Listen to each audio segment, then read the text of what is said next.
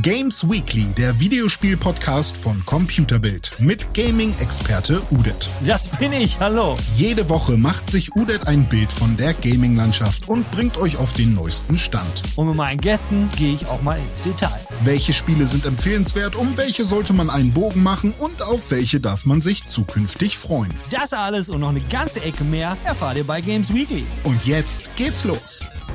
Hallo meine Freunde und auch ihr allen anderen. In der Anmoderation erzähle ich euch nur, um welche Firmen es eigentlich geht. Sony ist dabei, Ubisoft ist dabei, EA ist dabei und natürlich ist auch Nintendo dabei. Ich sag nur Nintendo Switch. Ole! Wir legen mal los. Zum Warmwerden fangen wir aber mit einer Personalie an und da geht es um Codemasters. Codemasters, ihr wisst schon, wenn es um Rennspiele geht, dann wendet man sich an Codemasters. EA hat Codemasters ja gekauft. Beim Kauf war aber eigentlich schon klar, dass äh, das Leadership, in dem Fall Frank Senier und Rashid Rashid Varachia, Varachia, viele Entschuldigung, Rashid, wenn du das hören solltest, was ich nicht glaube. Jedenfalls, die sollten sowieso gehen, das war eigentlich klar, aber jetzt gehen die beiden, haben wahrscheinlich gekündigt, gehen schon Ende Juli. Da gab es nämlich jetzt ein Statement von EA. Erstmal wird, wurde gedankt für all das, was sie gemacht haben und man wünscht ihnen natürlich alles erdenklich Gute für die Zukunft und sie werden ein Outstanding Leadership Team. Ja, wenn sie so outstanding gewesen sind, hätte EA vielleicht mehr machen müssen, dass sie bleiben. Aber, liebe Leute, ich habe da nämlich eine Vermutung. Vermutung. Wie ist denn das so mit alten Leuten? So wie mir, ja? Alte Menschen erzählen einem tendenziell immer denselben Scheiß. So wie ich auch immer Leuten erzähle, hey, ich habe schon mal bei Electronic Arts gearbeitet. Ja, aber das muss ich jetzt erzählen, weil aus der Zeit kenne ich noch, was heißt kennen, aber da wusste ich,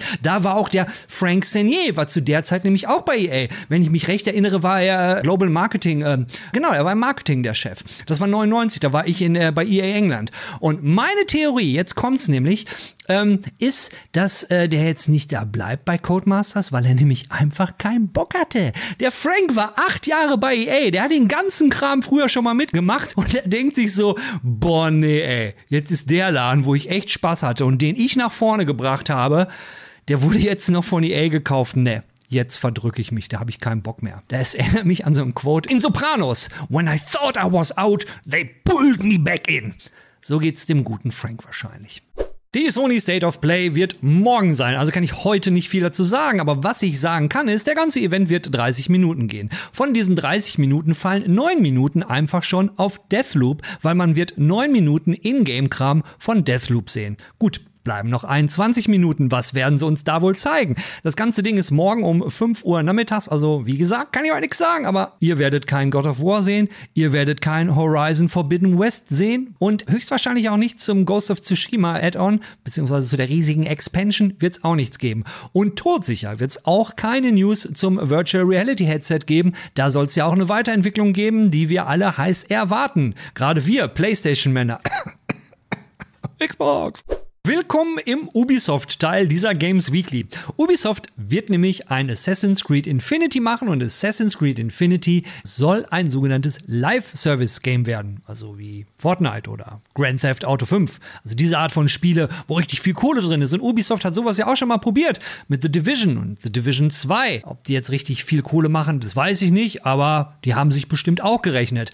Wer soll das machen? Das Studio in Montreal und das Studio in Quebec. Die halt, äh, die haben ja schon Valhalla gemacht, Odyssey und nicht Origins. Oder vielleicht auch doch. Die Entwicklung von diesem Spiel werden sich, werden sich zwei Studios und auch zwei Chefs teilen. Das hat dann zwei Chefs. Das eine, das ist der Jonathan Dumont und der andere ist Clint Hocking. Clint Hocking kennt ihr, der hat mal das, äh, das ganze Entwicklungsteam geleitet von Far Cry 2 und der Jonathan Dumont ist jetzt auch kein unbeschriebenes Blatt. Lassen wir es mal hingestellt, was er alles gemacht hat. Aber was er nicht gemacht hat und was auch der Clint Hocking nicht gemacht hat, die haben beide noch kein Live-Service-Game gemacht. Und ich persönlich frage mich immer, Leute, wenn ihr so ein Live-Service-Game macht, warum holt ihr nicht ein paar Leute ins Boot, die schon Erfahrung damit haben und äh, wo man dann davon partizipieren kann? Gerade so jemand wie ich, der wirklich ne, als alte Loot-Hure auf so einen Kram steht, so Live-Service, permanent neuer Content, neuer Content, neuer Content. Destiny ist ja im Grunde genommen auch nichts anderes als ein Live-Service-Game. Da gibt es eine Menge Kram zu beachten und wenn ich das so sehe, zwei verschiedene Studios, die sich die Entwicklung teilen,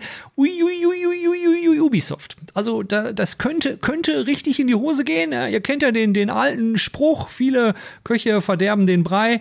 Ich drück euch ganz, ganz feste die Daumen, weil vielleicht wäre das für mich das erste Assassin's Creed, was ich dann wirklich spiele. Ja, Schande über mich. Es ist so, ich habe noch nie ein Assassin's Creed wirklich mal durchgespielt. War nie wirklich mein Spiel. Wie auch immer, wir dürfen gespannt sein, aber Leute, ihr müsst euch gedulden. Das wird auch noch ein bisschen dauern, weil die Jungs haben gerade erst angefangen mit der Entwicklung. Nintendo.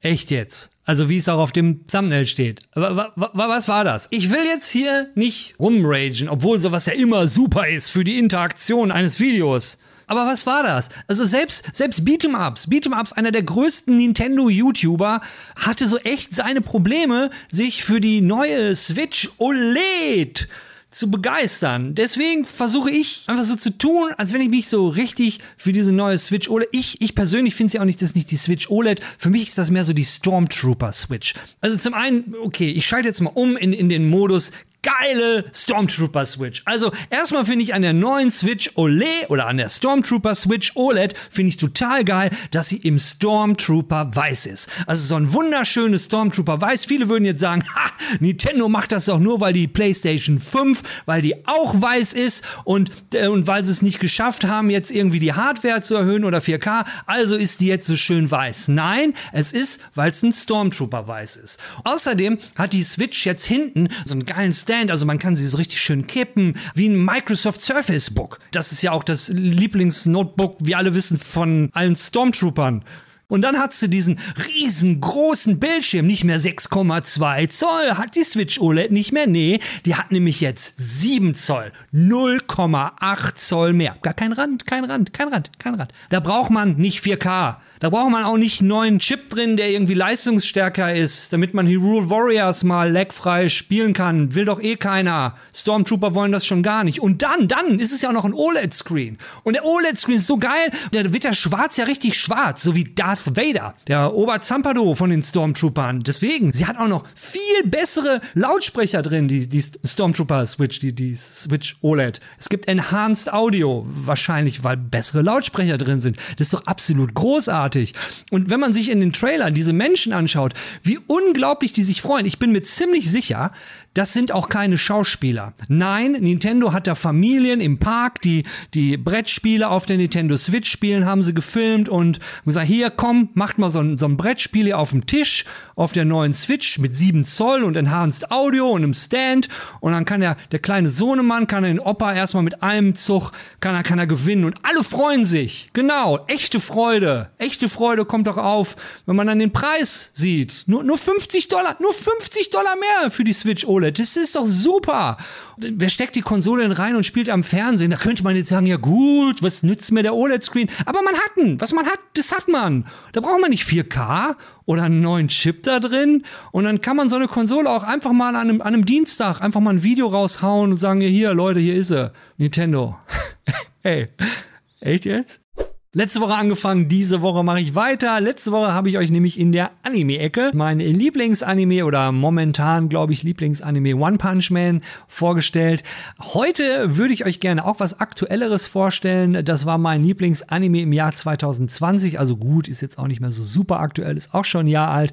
Und das ist The Time I Got Reincarnated as a Slime. Oder auf Deutsch, blöd übersetzt, so die Zeit, in der ich als Schleim reinkarniert wurde. Der Hauptdarsteller ist ein Typ, es geht stark startet in der ganz normalen Welt, da wird er dann umgebracht und äh, taucht dann in einer neuen Welt auf. Erstmal ist so alles schwarz und in dieser Welt funktioniert Magie. Er könnte ja auch nicht in einer Welt als Schleim reinkarnieren, wenn es nicht eine Welt mit, ähm, weil Schleim, gibt es eigentlich lebenden Schleim in unserer Welt? Gibt es, glaube ich, gar nicht. Ich frage mal meinen Hund. Gibt es Schleim in unserer Welt, der... Oh Mann, in dieser Welt gibt es ja auch keine Magie, also kann mein Hund ja gar nicht reden. Jedenfalls ist der Rimuro, so heißt nämlich der Hauptdarsteller, taucht er dann auf und stellt dann fest, oh mein Gott, hier geht ja Magie. Und nachdem der erste Schock weg ist und er irgendwie auch checkt, dass er ein Schleim ist, naja, dann geht äh, dann die wilde Fahrt los. Eine kleine Sache will ich euch dann doch spoilern, weil das macht das ganze Erklären ein bisschen einfacher. Er hat dann so eine Stimme im Kopf, die ihm dann immer so ein bisschen weiterhilft und so erklärt, so wenn er mal aufgelevelt ist, was für neue Fähigkeiten er kriegt. Also gerade wenn ihr Fantasy-Spiele spielt und wenn ihr gerne auflevelt und Levelspiele macht, allein deswegen befindet man sich in diesem Anime schon zu Hause, weil der Hauptcharakter levelt halt auf. Er macht Erfahrenspunkte, er levelt auf und dann gibt's später im Film, was immer mal wieder vorkommt, hat er dann die Möglichkeit, auch andere Leute aufzuleveln. Also er kann anderen Leute ähm, Erfahrungspunkte geben und die verwandeln sich dadurch. Wie das Ganze funktioniert, werde ich euch nicht verraten. Dafür müsst ihr es euch selbst anschauen. Ist aber eine total coole Sache.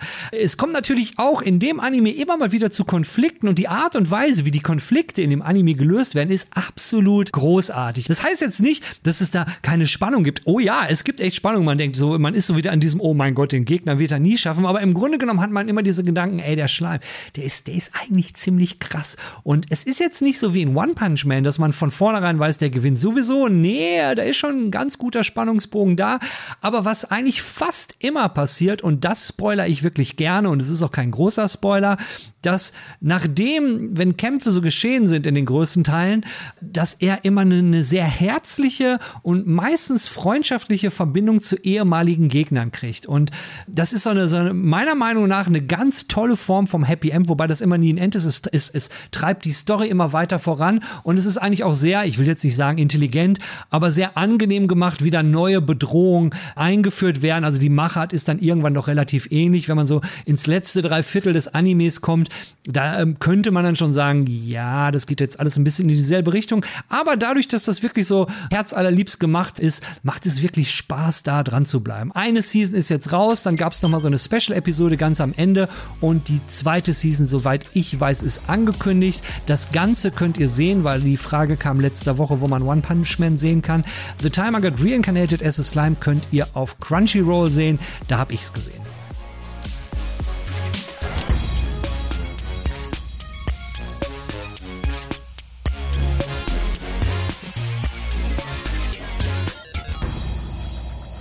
Du, was mich echt interessiert hat, als ich jetzt so, so vor ein paar Tagen habe ich so dran gedacht, so, ah, ich kann mit dem Ralf reden und übrigens an dieser Stelle nochmal vielen Dank. Ich fand das so großartig, das hat mich total umgehauen, als ich dir nur angeschrieben habe, ey Ralf, so mal Zeit, irgendwie hast du Lust als Gast auf Games Weekly und du hast ja geschrieben, gib mir fünf Minuten. ey, ich habe hier gesessen und bin, bin erstmal so drei bis fünf Zentimeter gewachsen und dachte so, Boah, ja, geil, schon. Bitte. Wenn also, Uda sich meldet. naja, ey, danke, fand ich, fand ich großartig. Fand ich, hat mich, hat mich echt umgehauen. Nein, aber was mir gestern, äh, um jetzt mal auf den Punkt zu kommen, was mir gestern oder vorgestern eingefallen ist, so, vor drei, vier Jahren habe ich noch mit dem Wolfgang Weig, oder ich glaube vor vier Jahren, auf der Gamescom im Business Area, man, man begegnet sich immer kurz, quatscht dann immer so fünf bis zehn Minuten und diese Talks sind immer sehr, sehr toll. Ich will jetzt auch gar mhm. nicht darauf eingehen, wer Wolfgang ist, aber wir haben so ein bisschen über die Branche geredet und vor allen Dingen über die Branche Games-Entwicklung in Deutschland. Und die Stimmung war am Boden, absolut am Boden. Also kann auch fünf Jahre gewesen sein. Er meinte, keine Ahnung, wie es weitergeht. Jetzt hatten wir zwei Jahre Corona. Weltweit geht's der, geht's der Spielebranche wirklich, wirklich großartig. Man fühlt sich ja fast so wie Ende der 90er, wo alle in der Spieleentwicklung geglaubt haben, wir sind Rockstars. Wir werden wie die Musikbranche, es wird total abgehen. Wie siehst du die Situation momentan in Deutschland? Ist, ist hm. das auch, hat es auch Aufwind gegeben? Hast du das Gefühl? Also den Aufwind in Deutschland, glaube ich, kam jetzt vor allem durch die, durch die Förderung ähm, die ja dann endlich nach vielem Hin und Her jetzt seit, glaube ich, drei Jahren oder so inzwischen durch ist und einige Teams da inzwischen auch relativ hohe Summen ähm, bekommen haben, unter anderem jetzt Mimi mit einer großen Summe und, und Black Forest Games, mit der sie mehr oder weniger vielleicht nicht die gesamte Produktion, aber schon mal einen Großteil von der Produktion machen. Gut, bei Black Forest, die gehören eh zu THQ Nordic, ist zwar auch willkommen wahrscheinlich, aber für Mimimi als Independent Studio, die jetzt damit ihre eigene Entwicklung erstmal finanzieren, keinen Publisher brauchen, das ist natürlich eine großartige Sache. Und da bin ich auch ganz offen und ehrlich und auch Respekt an den Gameverband und alle, die da mitgewirkt haben. Ich war immer der, der gesagt hat, das klappt nie. Also sie kriegt die Politik nie dazu. Also ich weiß Dito, bis heute nicht, Dito. wie sie es geschafft ich hab's haben. auch nicht geglaubt, ja. ja. Also, aber Kudos und Respekt. Und das hat der Branche auf jeden Fall Aufwind gebracht. Das sehe ich allein auch daran, ähm, ich meine, ich bin ja Freelancer und wenn du so lange dabei bist, weißt du auch, was du verlangen kannst. Also mein Tagessatz ist jetzt mit Sicherheit nicht der kleinste. Und deswegen hatte ich auch gerade in den vergangenen Jahren fast nur aus Anfragen aus dem Ausland. Also habe fast nur mit ausländischen Kunden zusammengearbeitet. Hätte gerne immer was in Deutschland gemacht und dann kamen auch mal Anfragen. Und ich mache schon viel Mentoring auch und, und ähm, oder habe jetzt auch Johannes bei Mimimi mit Desperados meine ganzen Erfahrungen mit Desperados 1 damals geshared und so ein bisschen Tipps gegeben, unentgeltlich das schon, aber ich war jetzt nie in der Lage, dass mich ein deutsches Team hätte quasi sozusagen anheuern können. Und ich sehe es jetzt allein nur an den Anfragen, die jetzt auch aus Deutschland kommen. So, Ralf, kannst du jetzt, wir haben jetzt auch Geld hier und Förderung und uns geht's jetzt gut und können wir nicht mal was zusammen machen. Das allein ist für mich ein Indiz, dass es auch in Deutschland tatsächlich jetzt und das trotz Corona halt aufwärts geht. Ich glaube, was Corona äh, angeht, was die Verkaufszahlen angeht, dass die jetzt gerade in Deutschland jetzt unbedingt noch nicht so durchschlagen. Also gerade bei den, ich sag, bei den Entwicklungsstudios kommt ja eh selten was an. Ja, wenn du ein Spiel machst, kannst du froh sein, wenn du vielleicht nach ein paar Monaten nochmal Royalties bekommst oder so. Aber jetzt diese Mörder-Umsatzsteigerung von 30 Prozent oder sowas in den Umsätzen, das ist ja Publisher bezogen.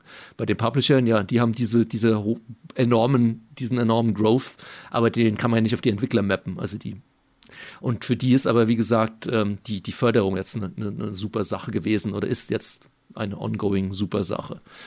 Ähm, deswegen denke ich, wenn auch dann vielleicht hoffentlich nächstes Jahr auch dann wieder Messen in Deutschland sind, dass gerade auch was das angeht, so die Gesichter wieder etwas weniger lang und mehr lächelnd sind. International, ich meine, ich habe das immer beobachtet, aber international, ich habe jetzt noch nie eine Phase erlebt, muss ich sagen, in den 30 Jahren, wo ich wenn ich gerade auch international geschaut habe, dann auch mich persönlich als Selbstständiger mir ernsthaft Sorgen gemacht hätte. In den gesamten 30 Jahren noch nicht. Ja.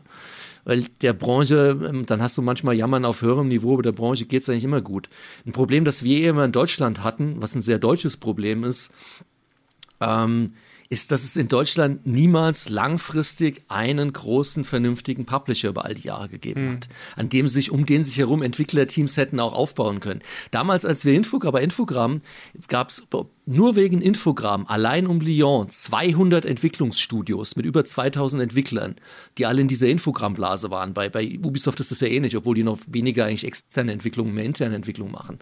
Aber wenn du dir den deutschen, ich meine, du musst dir sagen, was hatten wir in den 90ern? Die Sunflowers, vorhin schon erwähnt, beziehungsweise letztes Mal im letzten Call, äh, gibt es nicht mehr. Software 2000, DTP, Joe Wood, äh, also welcher Publisher in Deutschland, wen, wen gibt es denn, der hier 15, 20 Jahre, wie ein Ubisoft oder ein Eidos oder sowas, Gut, die ist inzwischen auch gekauft, aber. Aber, aber ja. meinst du nicht da halt, ähm, also ich habe es ja in der Zeit auch mitgekriegt, so, so die, die, die Zeit, als das USF ganz groß war und dann gestorben ist und dann äh, immer mehr Publisher mhm. hochkamen und alle hatten irgendwie dasselbe Problem. Sie haben sich alle totgewachsen, haben gemerkt, oh, jetzt geht was und sind dann komplett durchgedreht. Äh, ich ich äh, erinnere mich da an Geschichten von geschmiedeten Felgen und solche Sachen. Äh, war irre. Da das sind irre Sachen passiert. Aber das gab's ja international auch. Also das hatten die Engländer genauso, das haben die Amis auch genauso, aber irgendwo haben sie sich gefangen. Was ich aber faszinierend finde, ist, ähm, ich glaube, gerade letzte Woche gab's das noch hier auf, in, in dieser riesen Facebook Games Gruppe. Ich glaube, die Petra hat das geshared und zwar, wie viele Entwicklungsstudios gerade Jubiläen haben, die 20 Jahre alt werden, mhm. die 30. Jager ist ja, glaube ich, auch mittlerweile 30 Jahre alt, ne? Und das ist schon ja. irre. Also wie viele von den ja, in Anführungszeichen kleinen Studios sich da gehalten haben, weil sie halt meiner Meinung nach nie total durchgedreht sind, weil da Leute sind und das ist, worauf ich eigentlich hinaus will, die im Hinterkopf immer nicht äh, wie die Publisher einen Marketing-Typen haben, sondern in den Studios sitzen Leute, die haben in ihrem Hinterkopf einen Projektleiter. Die haben einen Projektleiter, mhm. der auch ein bisschen Producer ist, der, der genau sieht, das sind meine Ressourcen, da stehe ich momentan, das kann ich leisten, da geht die Entwicklung hin, äh, eventuell muss ich mich hier anpassen, eventuell muss ich was anderes machen, eventuell muss ich was outsourcen, wie auch immer. Und das habe ich bei, ähm, bei Publishern immer, ich, ich war nie so super tief drin, aber das habe ich immer vermisst. Da war immer so das, das, das Durchdrehen an angesagt. Ne? Ja, das stimmt mit Sicherheit für eine, für eine Menge Publisher, auch für eine Menge Publisher, die wir beide live erlebt haben und die aus dem Grund auch nicht mehr existieren. Aber du hattest es auf Entwicklerseite, also genauso. Ich glaube, vielleicht ist das auch ein Vorteil der, der, gerade der von dir genannten deutschen Teams, dass der Deutsche dann doch eher im Zweifel weniger zum, zum komplett ausflippen tendiert und komplett crazy gehen. Ähm, aber umgekehrt, auch die Liste von der Petra, die ist halt überschaubar, wenn man sich, wenn man bedenkt, wie groß der deutsche ja. Markt ist. Also wir waren zeitweise zu, zu unseren glorreichen Zeiten, äh, gerade im PC-Boom-Markt in den 2000ern, der zweitgrößte Markt nach USA. Äh, für Ensemble-Studios war für Age of Empires der Markt wichtiger als die Vereinigten Staaten. Die haben mich immer gefragt, Ralf, wie siehst du das für den deutschen Markt, die, die Features, weil ich mit mhm. denen befreundet war seit Infogramm. Und für so einen Riesenmarkt ja, die Studios, alle, die noch da sind und die es geschafft haben, Respekt. Aber es ist schade, dass es so wenig sind. Wenn du bedenkst, ich meine, auf diese waren es 30. Wie viel würden uns wahrscheinlich spontan, wie viele Hunderte würden uns einfallen, die es halt nicht mehr gibt? Ja? Und ja, ähm, natürlich auch selbstverschuldet, aber gerade auch von dem, dieser Hybris der Publisher oder diesem, ich meine, wir haben mit Sicherheit einige Wüste E3-Partys, wo man sich nur gefragt hat, okay, irgendwo, wo ist die Grenze?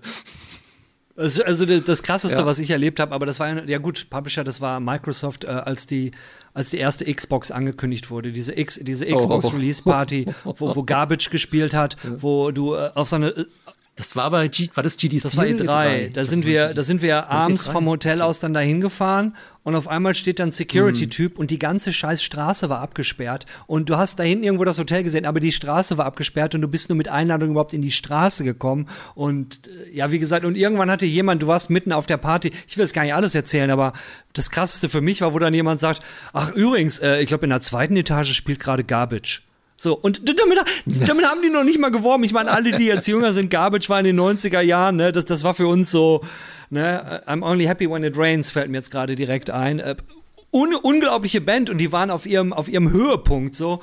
Ja, und die haben da in so einem, so einem kleinen Raum gespielt und ich dachte, oh mein Gott. Und das war halt die, die Zeit, wo auch alle geglaubt haben, ey, wir sind die Musikbranche, wir drehen durch und the, the sky is the limit, ja. Ja. Aber ähm, wo du gerade sagtest, äh, die Kontakte, die du noch zu Amerika hast und so, und du hast äh, Age of Empire angesprochen, was ja äh, letztendlich auch ein urdeutsches Spiel ist, eigentlich. Wir Deutsche stehen ja auf, auf Ressourcenverwaltung, unser Anno, unser Siedler, zu Siedler muss ja auch noch mal kommen. Äh, und jetzt, wo Age of Empire 4, äh, gab es da noch mal Kontakt? Wurdest du da noch mal angesprochen? Nee. Nee, weil von, von dem alten Ensemble-Studio, die sind ja alle woanders. Also ich weiß gar nicht, wer Age 4 jetzt macht. Also mit wem ich noch, mit we also ich bin mit relativ vielen aus dem Studio noch gut befreundet. Ich meine, den Bob äh, ja. Wallace kennst du ja wahrscheinlich auch noch, den Grauhain, der ist auch immer in Deutschland. Der wäre damals der Strategic Advisor. Ähm, aber mit wem ich damals, also der Hintergrund war, dass wir damals mit denen verhandelt haben, Age of Mythology, ähm, ist da, als ich bei Infogramm war. Das ist dann zwar nie zustande gekommen, aber danach war dann halt so eine Freundschaft da. Und mit wem ich gut befreundet war und mich danach dann oft ausgetauscht habe, ist eben Bruce Shelley. Mhm ähm, der ja vorher bei, bei, mit, mit Sid Meier zusammen unter anderem Sif gemacht hat und, und Railroad Tycoon. Ähm, und mit dem bin ich bis heute in Kontakt. Der ist jetzt beim Studio Bonus XP, auch so ein kleineres Studio, auch in, in Dallas. Ähm, die haben jetzt Stranger Things unter anderem gemacht. Also da besteht immer noch super viel Kontakt. Aber jetzt, wer jetzt Age 4 macht, mhm. weiß ich gar nicht. Also sie haben ja Age 3 dann, glaube ich, noch gemacht und das war, glaube ich, das letzte. Ich meine, die Story ist auch geil. Ich weiß gar nicht, ob die offiziell ist. Aber also die, die damals bei Ensemble waren, die sind alle eigentlich, haben ausgesorgt, weil Microsoft hat die mhm. ja dann gekauft ähm, nach Age of Mythology, weil der Hintergrund war, keine Ahnung, das ist so lange her, wahrscheinlich findet sich jetzt hier keine NDS, wenn, wenn das ist mir auch wurscht. ähm, Age of Mythology, äh, äh, äh, Ensemble waren ein Dienstleistungsstudio für Microsoft. Die haben IT gemacht. Und dann hatten sie irgendwann diese Idee und haben dann quasi Nachtschichten ein Spiel programmiert, Age of Empires 1, und dann Microsoft angeboten, weil sie für die ja schon ihre IT-Services gemacht haben und die haben es dann gekauft und so sind zusammengekommen. Aber die Brand gehörte Microsoft. Und dann haben sie Age 2 gemacht und auch die Brand gehörte Microsoft. Und danach hat Ensemble gesagt, mein, mein, andere, andere Eltern haben auch schöne Töchter Lass uns mal mit anderen Studios auch reden. Wir können zwar kein Age of Empires machen, weil das gehört Microsoft, aber wir können ein Age of Mythology machen. Und dann haben sie eben auch mit anderen ähm, geredet, mit allen Großen, mit Eidos damals und eben auch mit uns mit Infogramm. Sind dann aber am Ende doch bei Microsoft gelandet, weil Microsoft dann gesagt hat, Moment mal hier, wir wollen nicht unser bestes Studio verlieren. Und Microsoft hat sie dann eben auch gekauft. Hat sie teuer gekauft, und hat sie dann nach Age of 3, äh, nach, nach Age, äh, Age of Empires 3 mehr oder weniger von heute auf morgen geschlossen und hat, glaube ich, nochmal das, äh, ein etliches von dem bezahlt, um sie zu mhm. schließen quasi. Und jeder bei denen hatte eine Beteiligung, jeder bei den Mitarbeitern. Das heißt, die haben danach, deswegen gibt es halt ganz viele Studios im Raum te äh, Texas und da unten, die alle daraus hervorgegangen sind.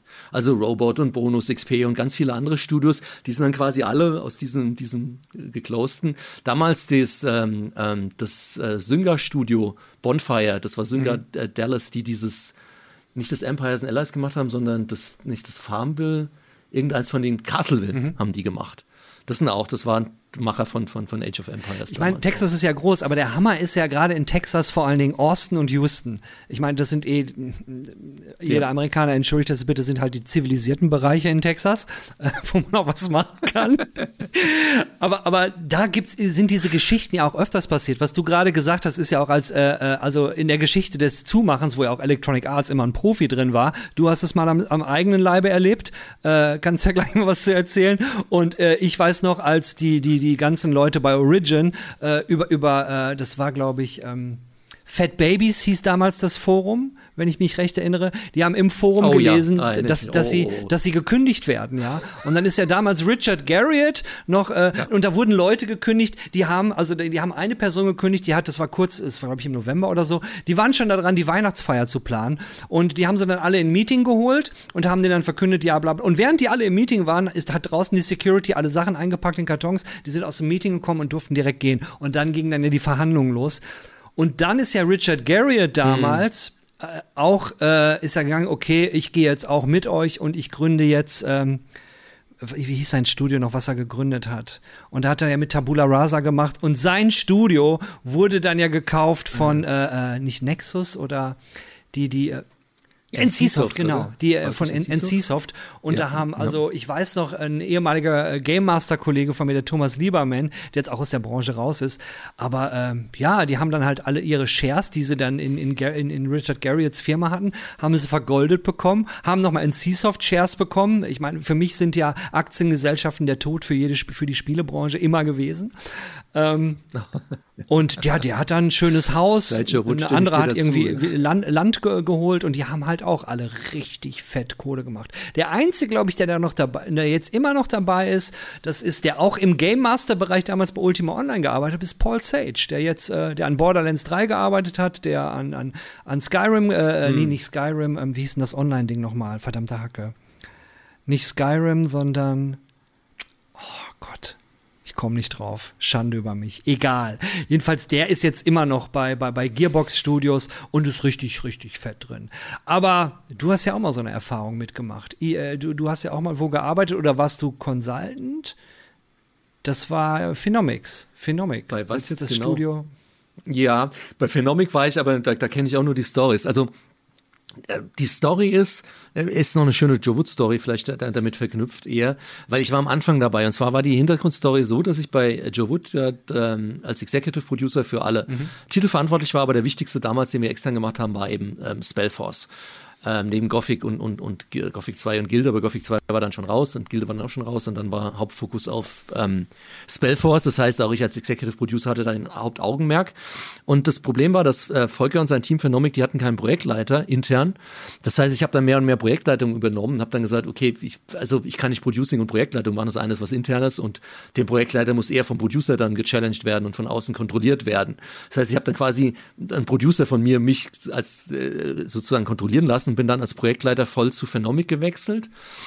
Erst als Freelancer. Aber nicht erst als Freelancer, das erste im Auftrag von, mhm. von, von, von Joe Wood, also noch auf der Payroll von Joe Wood.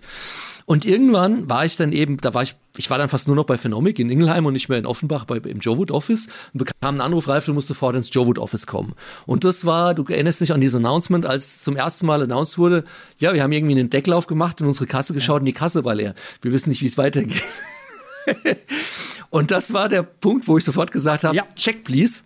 Tito. Und bin dann quasi rübergewechselt und zu Phenomic und ja, genau. Und bin dann eben zu Phenomic gewechselt, ja. Wie du dann wahrscheinlich nee, zu Wings ich, ich war ja schon, ich war ja schon bei Wings zu der Zeit, aber ich bin hab dann ja irgendwann von von Wings, ich bin dann ja von Wings gegangen und bin dann erst zu Joe Wood gegangen, da habe ich dann als Pressemann gearbeitet, ja. bis kurz vor äh, als sie gesagt haben, ah, wir glauben, wir werden insolvent. Genau. Und aber da da da war Wings ja schon geschlossen. Ah, stimmt, das war ja und in jedem Fall ähm, war es dann so, dass wir eben, ich hatte dann auch mit Joe Wood natürlich entsprechend, gut ist jetzt unser Publisher, aber ähm, wir hatten dann intern uns überlegt, okay, also äh, kriegen wir jetzt Spellforce überhaupt noch über Joe Wood raus oder machen die vorher die Grätsche? Plus, was ist danach? Sprich, wir haben angefangen, einen neuen Pitch zu vorzubereiten und mit Publishern zu reden.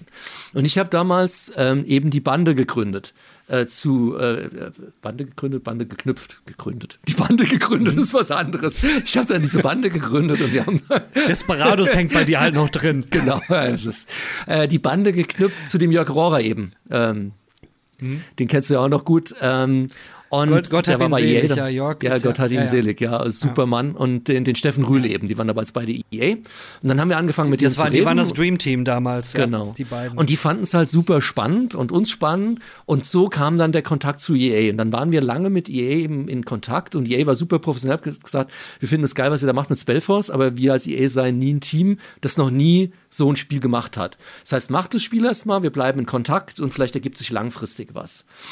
Und aus diesem Kontakt ist dann langfristig eben nach Spellforce 2 hatte dann Volker die Idee für Battleforge und dann haben sie einen Pen and Paper Prototype gemacht, den EA gezeigt, und EA hat das Studio auf dem Topf gekauft. Da war ich aber sogar schon raus. Also ich bin nach Spellforce dann schon, habe mich selbstständig gemacht. Das heißt, ich hatte auch noch war noch mit mit mit Phenomic natürlich verbandelt und habe das alles noch mitbekommen, aber auch nur noch den Kauf und wie sie es dann zugemacht haben, das kenne ich auch nur noch aus Secondhand Stories, aber halt so typisch EA. Die einen in den Raum, die anderen in den anderen Raum. Wer in dem Raum sitzt, hat Glück gehabt, wer im anderen Raum sitzt. Aber Spellforce 2 ist doch, glaube ich, auch noch über Joe Wood gelaufen, weil ich Kam und genau, Joe Wood hat ja dann entgegen all unserer äh, Erwartungen noch wie ein Zombie Genau. weitere noch zwei Jahre, nee, Jahre. drei oder vier Jahre ging es, glaube ich, noch. Ich bin dann halt bei der bei der Insolvenz und danach hatten sie ja auch noch zwei Jahre und ich habe äh, das Jahr noch mitgekriegt, wo wo da habe ich noch Spellforce 2 auf der E3 als Pressemann präsentiert. Und das war das Jahr. Das kam alles dann noch. Ja, ja. Wo dann, wo dann der, der Plex, der, der Community Manager von Wings, äh, den haben wir dann über, über, mit Leo Jackstedt hat alle, alle Hebel in Bewegung gesetzt, ihn bei Blizzard unterzubringen. Das ist, äh, war, war, war, eine echt verrückte Zeit.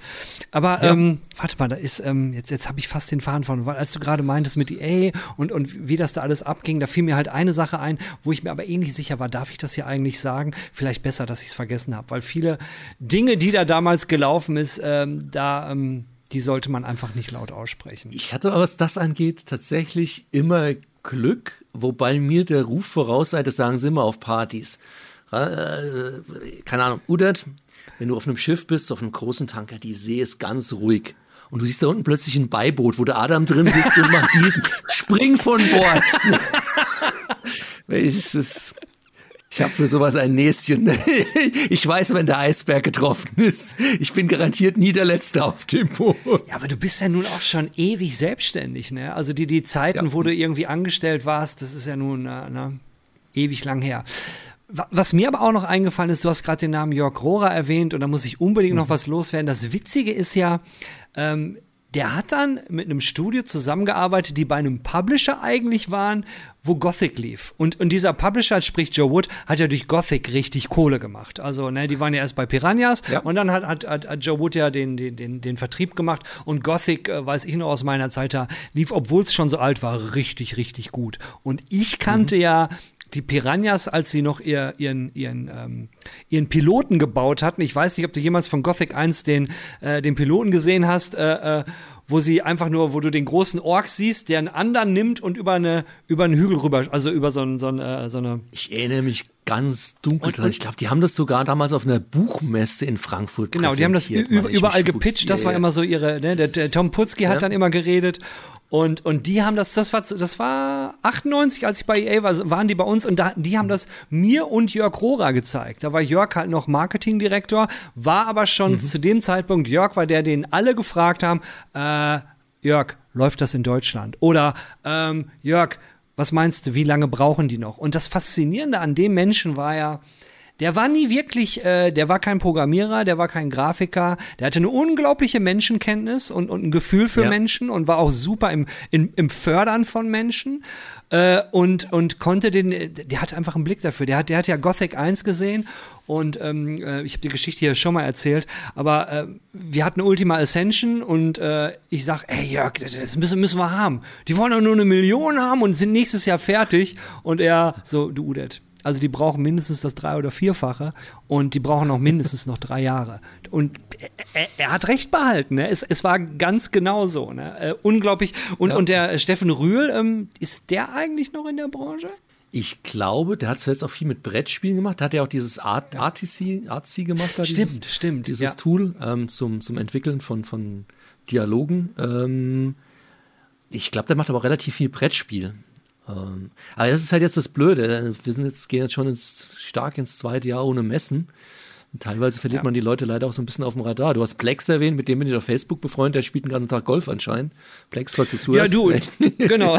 Viel Spaß. Ja, Plex hat ja erwischt bei, ne, äh, als, als der Kotzny, der, der ähm, gesehen hat, oh, ne, ich muss wieder ein paar Leute kündigen, damit mein Bonus wieder groß wird. Und da war Plex ja einer von denen, der hat ja, ähm, Plex war ja Community Manager für World of war Warcraft. Zehn Jahre dabei. Ja, ja, hat einen super Job gemacht, hat dann von allen der hohen Tiere bei Blizzard einen Anruf bekommen, hat in einem ähm, Raum gesessen, haben sie ihm dann so ein, lag dann ein Umschlag vor ihm, wo so ein irrsinniger Bonus war und irgendwann hieß es dann, pass mal auf, äh, willst du hier nicht nach äh, Amerika kommen, nach Irvine und kümmerst dich mal so ein bisschen um E-Sports und solche Sachen. Mhm. Und äh, da hat er, so wie ich es gehört habe, einen guten Job gemacht. Aber als dann die Kündigungen kommen sind, ne, das ist ja nicht immer auf bestimmten Ebenen ist ja okay, sag mir einfach mal ein paar Leute und die gehen jetzt halt. Und mhm. als, als der Deutsche, der dann in Amerika sitzt, ähm, da ist den, den Amis vor Ort der eigene Arsch immer natürlich am nächsten. Ne? Und dann sagen wir, äh, nee. Und seitdem, also ich denke mal, die Abfindung, ne, Blacks nicht, nicht, nicht böse nehmen, aber wer so viel Golf spielt, ja, ja. und ich glaube, er hat, glaube ich, schon wieder ein neues Auto. Ähm, ich hatte ihm ja auch mal angesprochen, ja, was machst du jetzt? Hab ihm gesagt, so hier vielleicht mal da so ein bisschen, ein bisschen streuen, dass der, der mag, ja, nö, ich habe da so ein paar Sachen, aber ich habe jetzt auch keine Eile. Der ist, der ist, ja, glaube ich, ganz entspannt. Ist doch, ist doch cool. Aber guck mal, das ist ja eine Situation, Ralf, die dir, das könnte dir ja nie passieren. Ja, ich also bin selbst, getrieben dafür. genau, du, du, bist, du bist ein Getriebener. Ne? Ja, absolut. Wo, wo, würdest du denn am liebsten mal enden, wo wir gerade so langsam Richtung Ende gehen? Äh, was ist denn sein Wunsch? Weil du hast ja, du hast ja in der ersten Folge gesagt, so, hey, jetzt bist du endlich mal wieder im Game Design. Gibt es da irgendwas, wo du sagst, so, ey, das muss ich noch machen. Das fehlt mir noch auf der Bucketlist. Ja, ich schreibe an einem Buch über Projektmanagement in der Gamesbranche tatsächlich sogar aktiv. Also das will ich unbedingt irgendwann mal mir von der Seele schreiben. so Do's und Don'ts. Und, ähm, ist jetzt durch Corona, konnte ich da ein bisschen mehr Zeit drauf aufwenden. Aber das läuft eh schon. Ansonsten gibt's jetzt für mich nie so dieses, ich meine, manche haben ja so, die, die haben so dieses eine Traumspiel, das wollen sie immer machen. Auf der anderen Seite, wenn sie es dann gemacht haben, ist dann auch so, was jetzt? Ich, ich, ich bin so vielseitig, also mir macht dieses Spiel, was ich jetzt gerade mache, so sau viel Spaß. Äh, ich könnte 100 Spiele dieser Art machen, aber ich habe jetzt nicht so dieses eine Spiel. Was ich immer ein bisschen schade finde. Wann wird, wann wird dieses Spiel übrigens angekündigt? Entschuldigung, äh, das, das nur ganz Eventuell kurz. am Samstag jetzt auf der E3, weiß ich aber noch nicht. Falls es mal angekündigt okay. ist, können wir da gerne noch mal was dazu machen, wenn du möchtest. Ja. Gerne, ja. gerne. Okay, erzähl weiter, Entschuldigung, nee, aber kein Problem. kurz mal reingrätschen. Ähm, und äh, also das Einzige, was mir immer mal ähm, ich, ich liebe Piratenspiele, ich wollte immer mal ein schönes Pirates machen. Wir hatten damals auch bei Phenomic einer der Pitches, war tatsächlich dann, die wir eh jetzt gepitcht haben, ein Pirates-Spiel. Aber es ist jetzt auch nicht so, dass ich sage, es gibt so viele gute Pirates-Spiele inzwischen oder Piratenspiele da draußen. Ich liebe rundenbasiert, also ich bin immer noch der Meinung, ein cooles Jacket Alliance 3 hat bis heute noch keiner gemacht. Aber ist jetzt nicht so, dass ich sage, das ist genau dieses Spiel und das ist meine Bucketliste und das ist mein, mein, mein, mein, keine Ahnung. Die werden mich irgendwann mit 90 von der Bühne ziehen, wenn ich auf irgendwelchen Konferenzen dummes Zeug erzähle oder betrunken ins Karaoke-Mikrofon blärre. Das, ja, so halt. Wahrscheinlich, wahrscheinlich wirst du irgendwann, äh, ne, wirst du so ein alter äh, und dann wahrscheinlich auch einen langen Bart haben, alter Mann in seiner Karaoke-Bar sein, ne? Genau. Die haben beide keine Bärte. Ja, stimmt. Nee, Na gut, der Dings hat so ein Doch, bisschen Schnauze. Schnauze, eine Schnauze hat er. Ralf, es war äh, unglaublich. Also wie gesagt, ich hatte ja mal gesagt, so diese Talks sollen immer eine Viertelstunde gehen. Wir sind jetzt fast eine Stunde am Quatschen. Ähm, ich muss das mal irgendwie so in zwei, drei Teile, kriege ich das bestimmt hin. Und ähm, Du ähm, hast mir gerade was versprochen. Du hast gesagt, wenn das Spiel angekündigt ist, dann kommst du nochmal vorbei und erzählst mir was über, über das Spiel. Sehr gerne. Weil ein bisschen vielleicht so Making-of machen. Interessiert mich brennt, was das denn sein könnte. Ich sag schon mal Tschüss und. Nein, oder das war mir ein inneres Blumenpflücken. Hat mir sehr viel Spaß gemacht. Jederzeit gerne wieder. Der Ralf äh, wird, der wird ein Serientäter. Der wird, der wird öfters kommen. Ne? Und selbst wenn alle dagegen sind, ist mir egal. Ralf kommt jetzt öfters.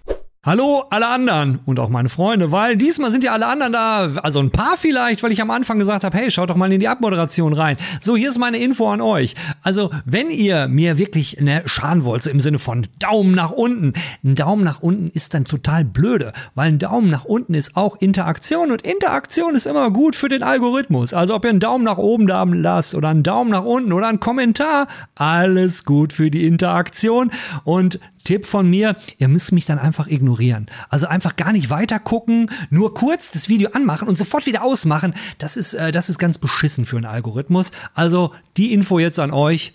Und dann euch jetzt an dieser Stelle auch schon ein schönes Wochenende. So, dann wären wir jetzt bei den anderen, um nochmal kurz auf die letzte Woche zurückzukommen.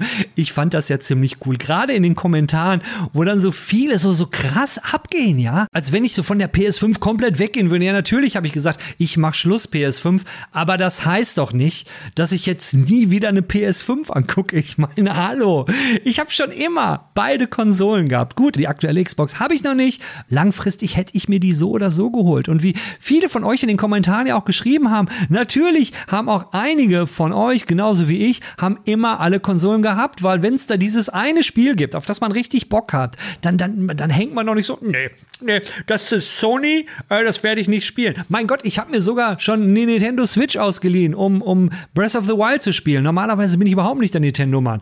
Auch wenn das in der News vorher so ein bisschen anders rübergekommen ist, aber es war jetzt alles nicht ganz ernst gemeint.